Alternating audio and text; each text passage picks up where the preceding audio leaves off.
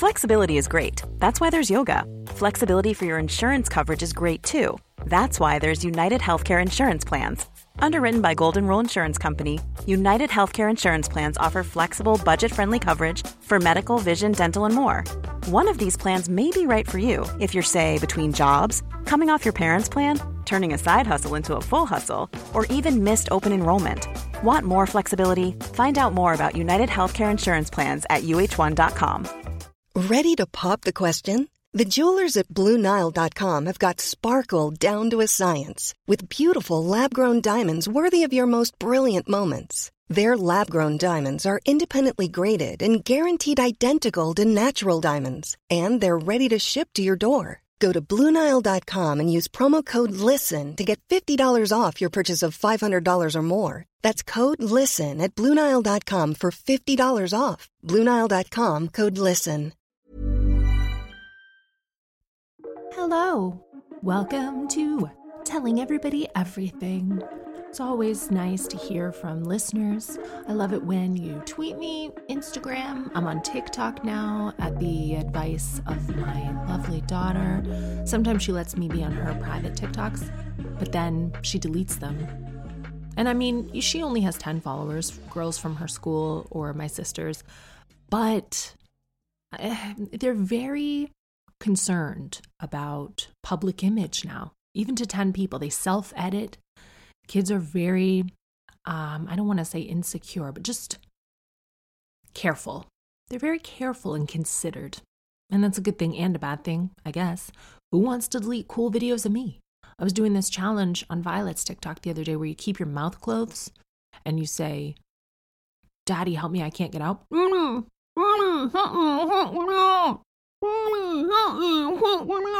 But I can't do it. I think my teeth are too big. I love when you email me telling everybody everything at gmail.com. That's telling everybody everything at gmail.com. We'll get to your letters in a bit. I've been very busy doing a bonus episode of the podcast where I had two very special guests, and that will be out soon. I'll tell you more about that shortly. Holy, what pressure it is to have guests. I'm not used to it. I started doing this just in my little wardrobe, very private podcast that I didn't believe anyone would listen to. I certainly wasn't aware that news outlets could listen to it and then publish some of the stuff that I say. It's been a real learning curve. I like having the usual guests that I have, you know, I just ring up a mate. That's chill. I can handle that. I can call my dad, catch him off guard, ask him questions about Irish films. I have been watching the greatest TV. Oh, my dad's not awake yet. It's a real shame because he loves golf. My dad works for some sort of piping, structural, mechanical engineering company, but he's not an engineer. I think he and a few friends from Ireland moved to Canada. I don't know why they would move to Sarnia. Of all places in the world, why do a bunch of guys in Cork just maybe throw dartboards at a map one day and say, Hey, where is shitter than here? Sarnia, Ontario. Where there have been two murders this year, by the way. 2021, two murders in Sarnia already. And that's unusual. It's, you know, got some drug problems, the town, but it's not usually a murdery town. There are murders, of course, but oh, I was reading about a murder the other day in Sarnia. I do not know how it came up. I was searching for someone. Oh, yeah. Someone recently became single as many of your former schoolmates will when this pandemic lifts. And it's someone that I thought, oh, that person might be good for my other single friend. And I Google people. I forget that some people are off grid. And this person's uncle was a judge or someone, someone in Sarnia's dad or grandpa is always a judge. So then the name of the judge came up, not the name of the man.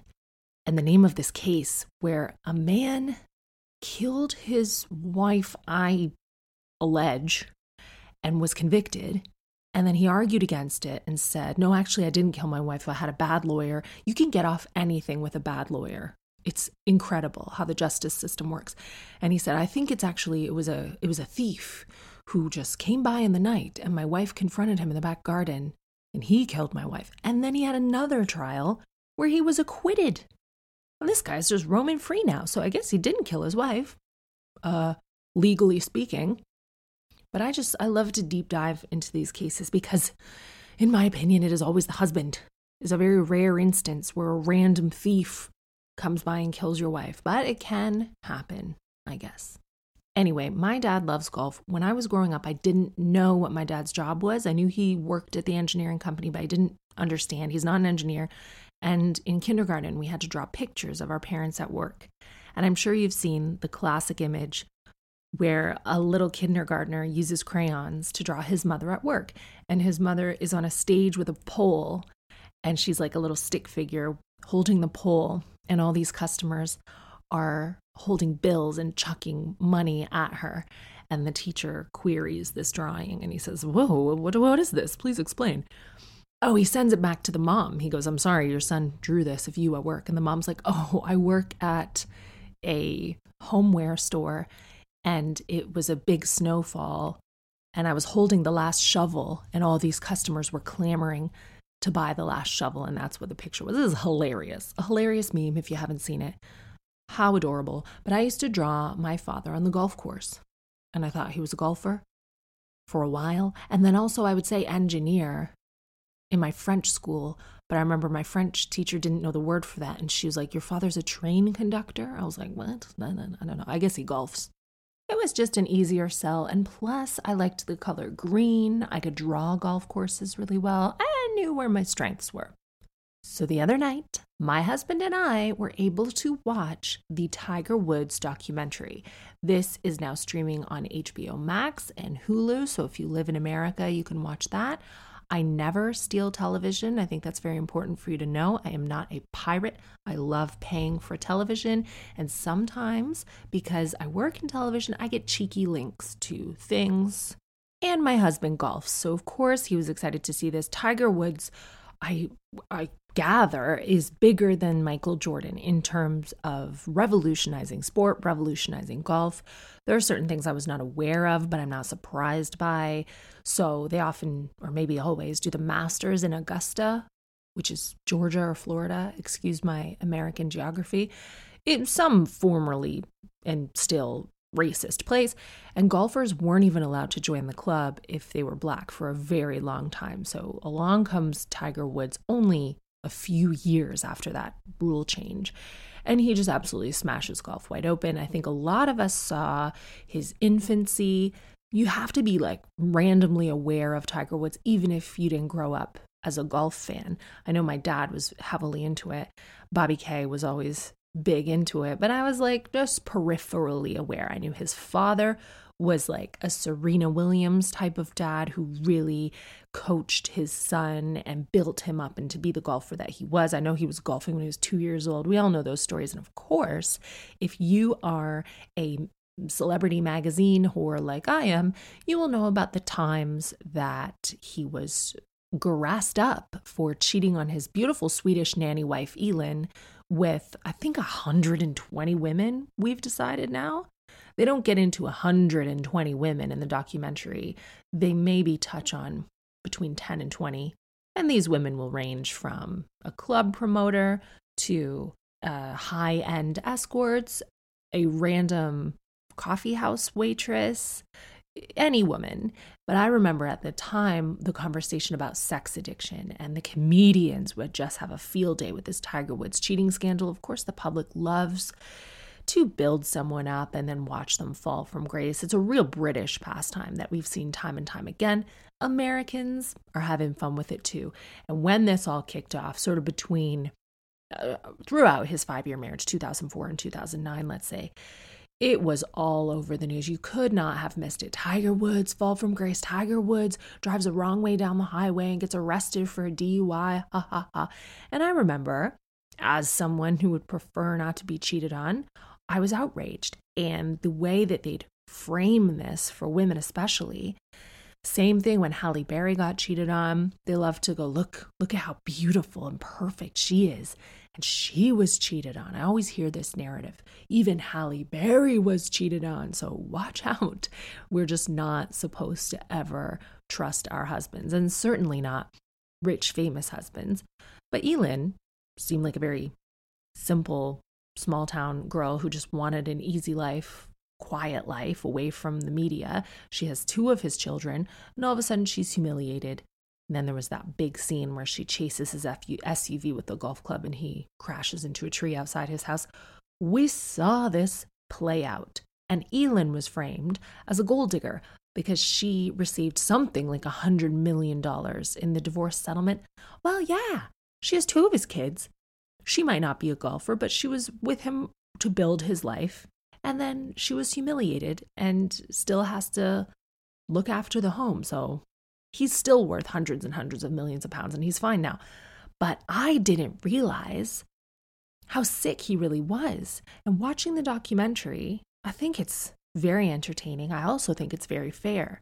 They talk a lot about his early days and how truly amazing he was at golf and how he transcended the sport and really changed people's lives about how branded he became from such a young age and he belonged to everyone so couldn't really have privacy at all see i'm british now i say privacy privacy privacy and then gets into all these liaisons. Well, apparently his father was banging women in a Winnebago at the side of the golf course while he was married to his mother. So Tiger came from a lineage of cheating men and struggled losing his own father and then got into these women as well. I don't know. But I do know that he had terrible back pain. You can only swing that swing so many times in your life before your body starts to go why are you doing this? I hadn't seen some of the tournaments where Tiger Woods was on his knees, doubled over in pain, but played anyway.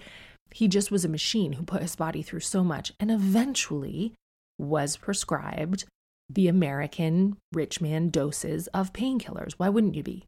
He had back surgeries, knee surgeries, he had no ACL. And I would have had a lot more sympathy, I think, for the drug addiction that followed if I had understood at the time how truly medicated he had to be for his injuries. Of course, when you give someone Xanax and Vicodin and all these other legal pharmaceutical drugs, opiates are very easy to get addicted to. And in the documentary, they show the clip where he's driving the wrong way down the freeway. Not ideal. He's very lucky to be alive, and he's very lucky that he didn't take anyone else's life doing that. But the man has no idea where he is. They catch him driving in Florida and they go, Where are you going? And he says, I'm on my way to Orange County, which is in Southern California. He's just completely out of it. And they say, Are you drinking, sir? He wasn't drinking at all. His breathalyzer was negative, but he did have all these painkillers in his system.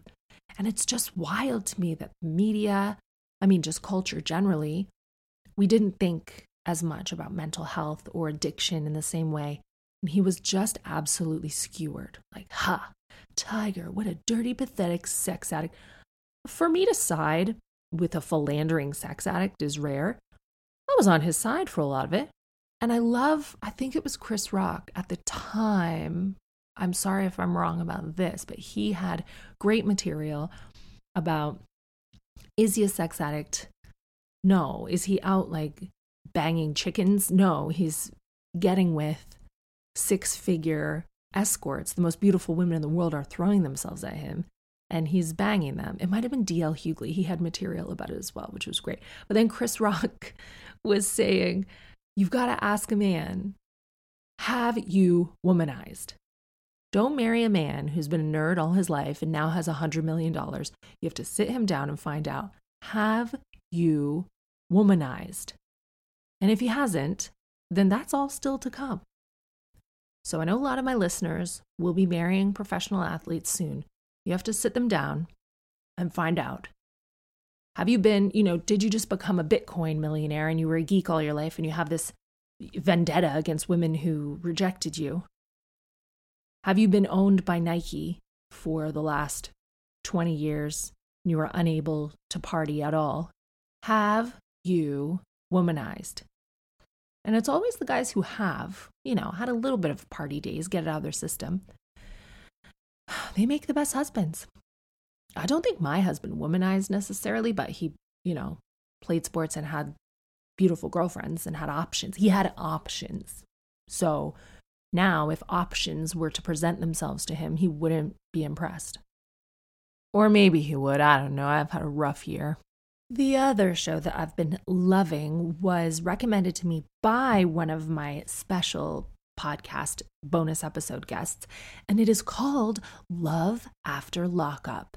And it's on a random US network called We like you and me, we, not like piss. And it's absolutely my favorite type of thing. So I don't know what is happening with me in the pandemic. I cannot watch very much. I don't I can't tolerate it. And the only things that I can stomach are the innocent reality shows where there are contributors who aren't perhaps from Canada and America and the UK and Australia. I mean, don't get me started on Married at First Sight. It's not for me. I love it when they really are pure and they come into reality television the way that contributors used to come in, just really not knowing what's in store. And 90 Day Fiancé has this special chef's kiss of equality, and Love After Lockup has it as well. It is about American singles who find love on prison dating websites and then they end up with someone who's incarcerated. And the documentary reality series follows these couples as the partner is being released from incarceration. How will they live their lives? And it's all about kind of the same mystique as 90 Day Fiancé. It's about power structures and how a relationship evolves when those imbalances shift. Because, very similarly to 90 Day, you'll have Big Ed, who's this American supposedly rich in the eyes of his young Filipina lady that he loves. And he's powerful compared to her. And then he goes over to where she lives and notices that she sleeps in a concrete house with her entire family on a bare mattress. And then he right away accuses her of having bad intentions. He goes, Are you using me for a better life for you and your son? And I find that so offensive because it's like, yes, in a way, she is. There's no other reason to love you. And by the way, are you using her for being uh, 19 and totally submissive and naive and utterly dependent on you? Yeah, you are. So in the same sense, these these prison love shows are so fascinating to me because one person throughout the incarceration period has all of the power, all of the money, all of the freedom and autonomy. And there's a certain allure to dating someone incarcerated if you have control issues. You know where they are all the time. They are definitely not going to leave you. They have no other option, really. They're incarcerated, and you put money on their commissary card so they can buy a packet of What's Its. I mean, that is a power imbalance if you've ever heard one. On the show, they have all exclusively met on sexy prison dating websites. So they knew what they were looking for. And now the partner is being released and they have to live in the real world. And I can't wait. And I'm just getting into it, but there are three series so far. I just can't wait because in America, series have like 26 episodes, and I just know there's going to be trouble. I just know it. I've watched three episodes already. It is juicy. These are not ads.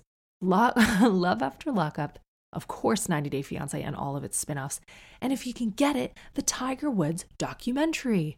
What a wonderful man! What a wonderful man. I'm sorry that I ever judged him. And all the sex workers that he was with, they they really turned on him. They went to the media, of course they did. This lead one, Rachel Uchitel, who was a club owner, club promoter, she's like, Well, he said he only loved me and he never loved his wife. I have no sympathy for someone like that. Come on, Rach. It takes quite a woman to convince me not to side with women. Now, some words from our sponsor. Mom deserves better than a drugstore card. This Mother's Day, surprise her with a truly special personalized card from Moonpig. Add your favorite photos, a heartfelt message, and we'll even mail it for you the same day, all for just $5. From mom to grandma, we have something to celebrate every mom in your life. Every mom deserves a Moonpig card. Get 50% off your first card at moonpig.com. Moonpig.com. When you need mealtime inspiration, it's worth shopping Kroger, where you'll find over 30,000 mouthwatering choices that excite your inner foodie. And no matter what tasty choice you make, you'll enjoy our everyday low prices, plus extra ways to save, like digital coupons worth over $600 each week. You can also save up to $1 off per gallon at the pump with fuel points. More savings and more inspiring flavors make shopping Kroger worth it every time. Kroger, fresh for everyone. Fuel restrictions apply. Here's the first letter, and I never reveal details about anyone, but I can see by the little profile picture in the email that this is a young woman. Catherine, basically, I met the love of my life a year and a half ago. Your life has been brief thus far. We caught each other's eyes from across the smoking room and spoke for the night. Smoking room you need to stop smoking, please, because especially in this pandemic, I know I don't want to be preachy. I'm dealing with the same thing with my sister right now. She has been very good with it. And I'm sorry, but I have to tell you, it is a matter of priority that you don't meet people in smoking rooms. We didn't swap numbers or even last names, but a couple of weeks later, he drove through my town, spotted me, and U turned to get my number. The classic romance. We were inseparable since he decided to quarantine with me and my daughter, who is a toddler, for the first lockdown. And then the three of us moved into our own house a couple months later. Then there were some family bereavements, and I know that you can't quantify losses, but I can tell you, listeners, that this woman's loss is so much worse than the loss that the man suffered because, you know, there is an eventuality of life, and sometimes that is cut short. Everything became endless fighting and him drinking, me depressed, and it was just awful. We broke up recently, but I think it's such a mistake. I love him more than anything. And I just don't see myself with anyone else. My daughter adores him, and he was great with her. The first year of our relationship, we had a pandemic, lockdown. Neither of us could work. We had family tragedies, and we moved too quickly. We didn't have a chance. We didn't even get a weekend away or even a proper day trip. I want to convince him to try again, live apart, but try again and start over. We were robbed of the careless, fun, romantic first year, and I want a do over. Do you think it's worth it? Is there any going back? How do I get him to try again? I'm losing my mind. I can't stop crying. You are losing your mind. You can't stop crying because you've suffered a lot of tragedy in the last year. And to have a toddler in lockdown, to have a new relationship, to have the loss that you've had, to not be where you, you've described things that are legitimate traumas for people. However, I do think that you're projecting and clinging on to this relationship as being the only source of comfort and the only positive thing when it sounds like it's not. This pandemic and these tragedies have their way of blessing you as well. And that is, you don't know who someone is until you see them with their back against a wall. Things got tough for him. And what did he do? He fell apart, you started fighting, and he started drinking. I'm sorry, but there are going to be other tough spots in any relationship. And if that's how he deals with tragedy or struggle, then it's not going to change. He has shown you who he is. I'm very sorry you didn't get this first year, but I just got married as well a year ago. And we didn't have the honeymoon phase. I mean, we had a better situation than it sounds like you have, and my sympathy goes out to you. But we got stronger in this pandemic, and I gained respect for my partner, and we didn't fight at all. And those relationships exist, and those relationships are available to you. You can't be convincing, getting, going back. All these words are big red flags for me. This was just a relationship that didn't work. And a romantic first year of getaways might have glazed over the problem for a little while, but the cracks are there. You don't need to be with someone who's fighting and drinking. And loads of men will be great with your daughter and will be great with you. And there will be other tragedies, I'm sorry to say, to come in your lives, and you will be stronger. You will not be drinking and fighting. It's going to be really hard for a little while, and you'll miss him because the balance of your life has been disrupted. Just grieve this like you grieved the death that you recently had. Try to get into some counseling soon, and I promise that you will be feeling better. Getting back with him to me, though, feels like a mistake. Ooh, another relationship question, seeing as how I am the expert, having been in exactly one healthy relationship. Hi, Catherine. I'm a 33 year old single mom to my amazing daughter. On the side, I've been dating a guy for about three months. I really, really like him. We're totally into each other, have incredible sex, and feel like two halves of the same person. Well, let's stop you there. You are not half of a person. But I mean, I appreciate the hyperbole. We had the chat a few weeks ago, and he said he was not ready to get into a relationship yet. He's a cautious person and likes to take his time, despite telling me I'm perfect for him and the only girl he's liked in a really long time. He acknowledged that it may be an issue that I'm five years older than he is. He worries that by the time he wants a family, I will be too old to conceive. this is true with all men who date women their own age because many of them are not ready to have a family until their early 60s. My initial drunken reaction was to tell him that if he isn't sure about wanting to be with me, then I'm not waiting around for him to decide. However, the next day we chatted some more, and I said that I'm willing to give things time and see where they go. Since then, things have been good, although he's dropped seeing me to once a week when it used to be one or two times a week. That is 50% less. I know his mum is a narcissist and he grew up with just her, so the impacts of this would have been massive. My mom is also a narcissist, which is perhaps part of the reason we connect so well. Having done some extensive research, being the son of a narcissist explains why he's scared of commitment. My question is do I hang around and give him time to see that I'm a genuine loving person and that I won't hurt him? Or do I end things now to protect myself? My concern is that I don't want to fall for him anymore, and then in a few months' time, he uses the age gap reason so that he doesn't have to commit or he self sabotages what we have. P.S. I know how to spell the Duchess. Mm, yes, you do. All right, it's never great bonding over similar traumas. And I don't know a lot about narcissists clinically speaking, but I have read or heard that the children of narcissists learn that love is conditional and it worries me right away that he's placing conditions on your relationship, your age gap, for example.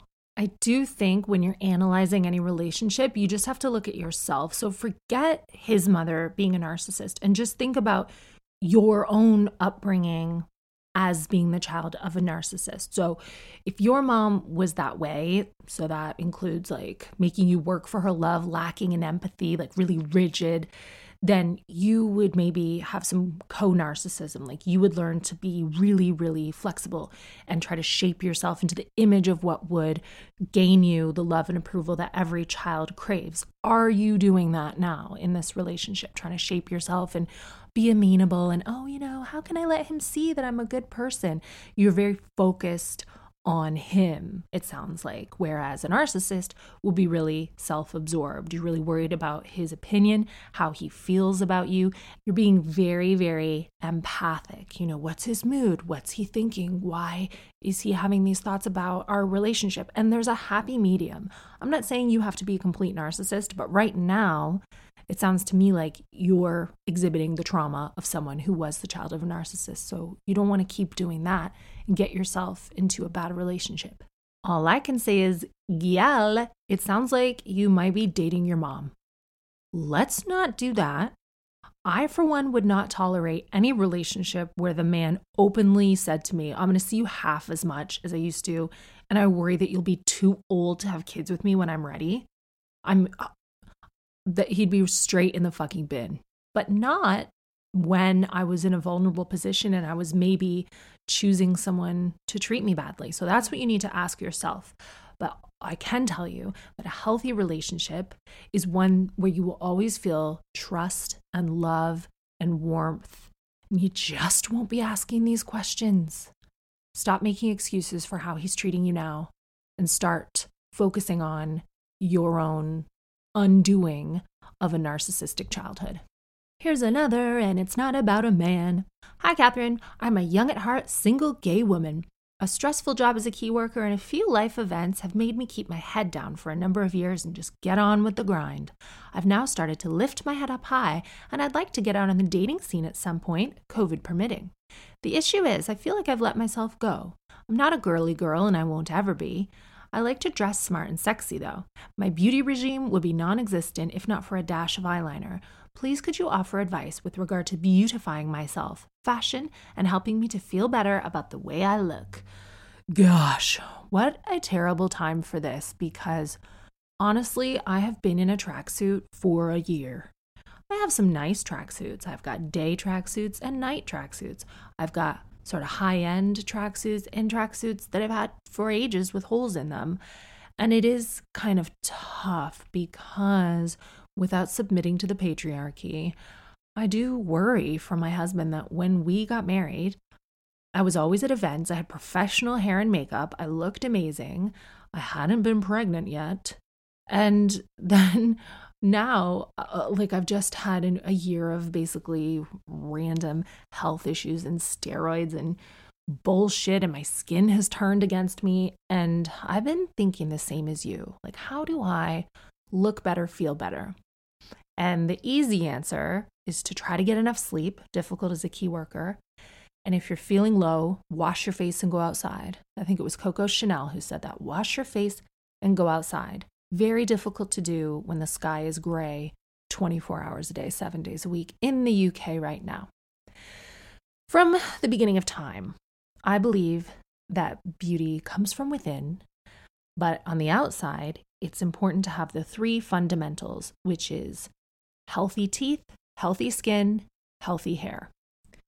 And if you can achieve those three things, and that really means health, it's not even about the way that they look. If you are flossing and visiting a dentist regularly and keeping your teeth really clean, keeping your face like really exfoliated, moisturized, you need sunscreen, not now, although some people would argue that you get UV light from your phone.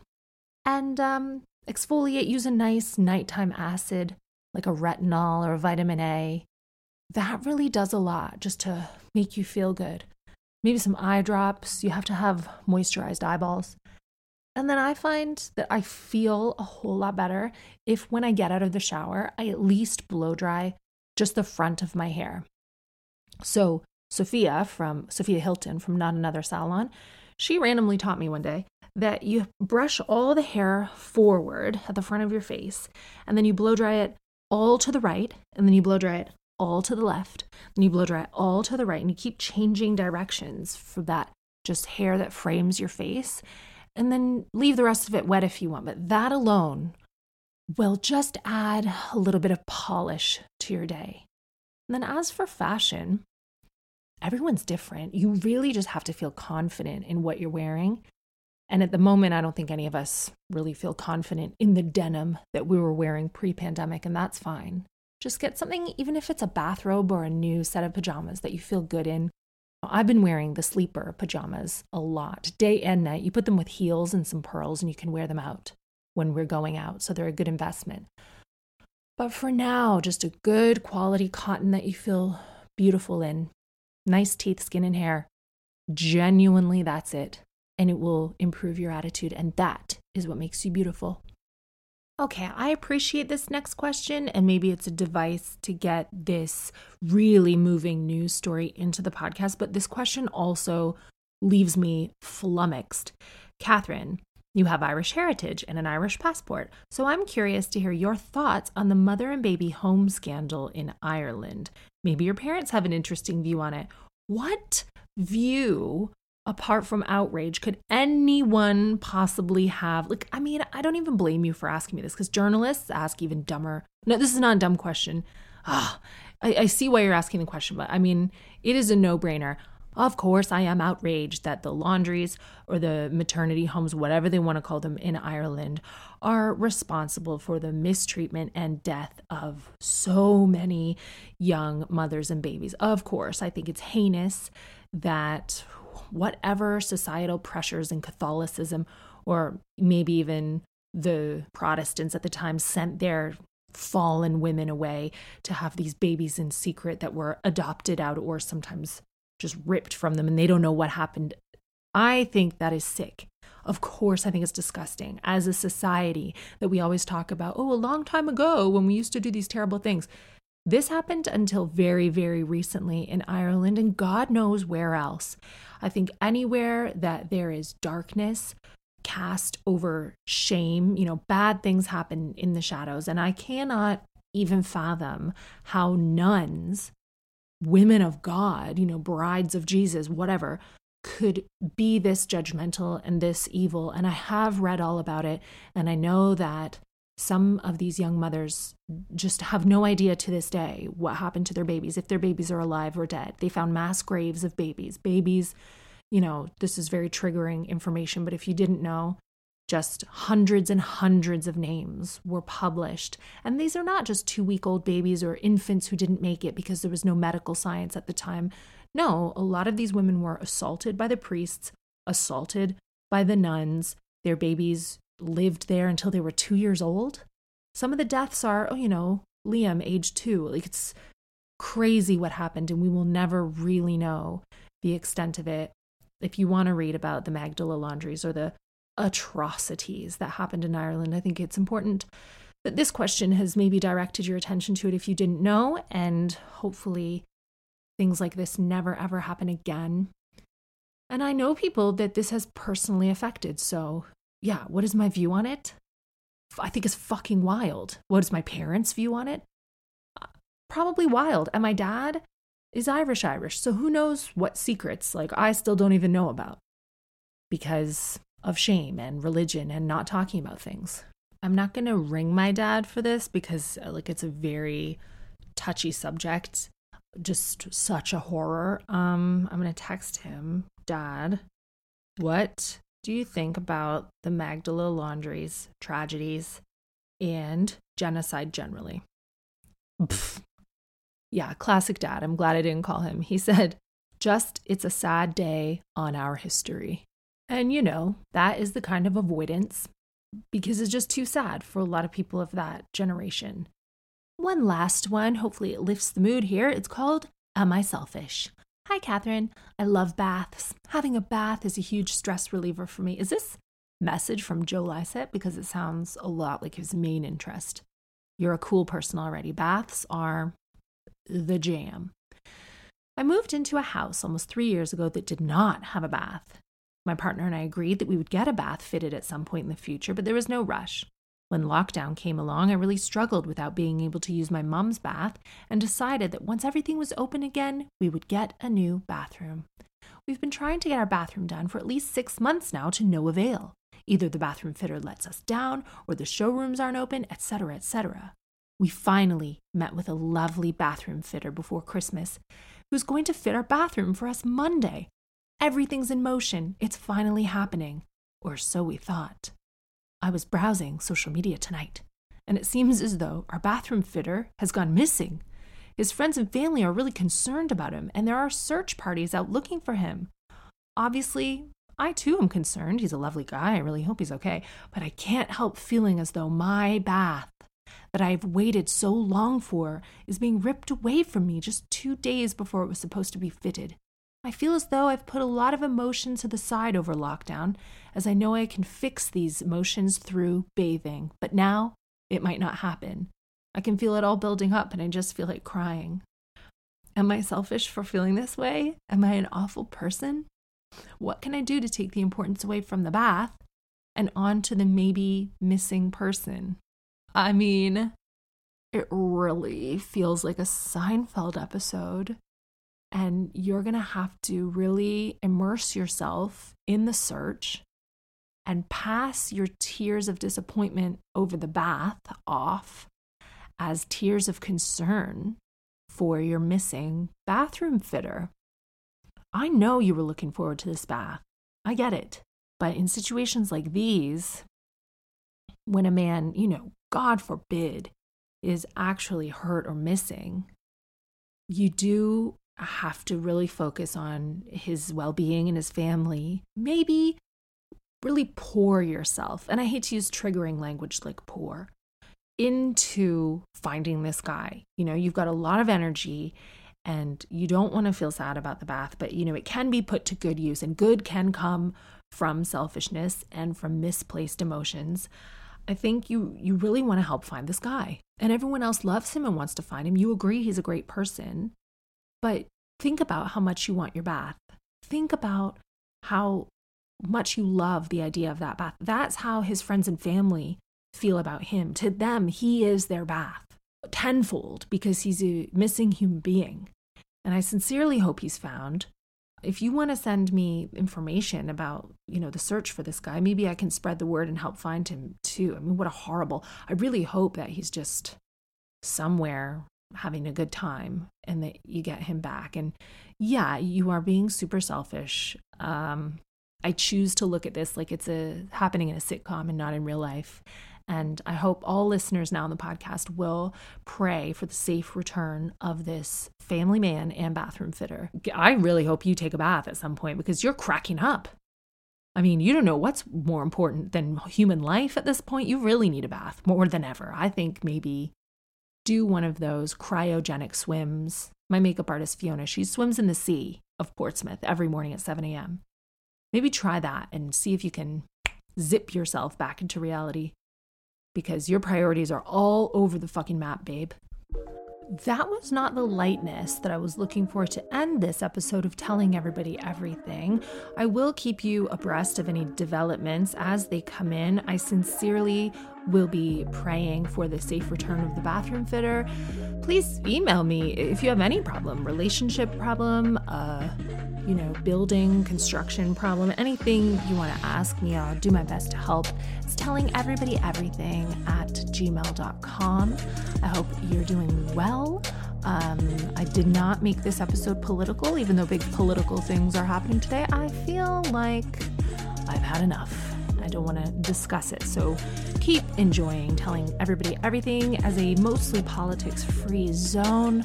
I hope you're eating well, sleeping well, and washing your face in the shower. Have a great week.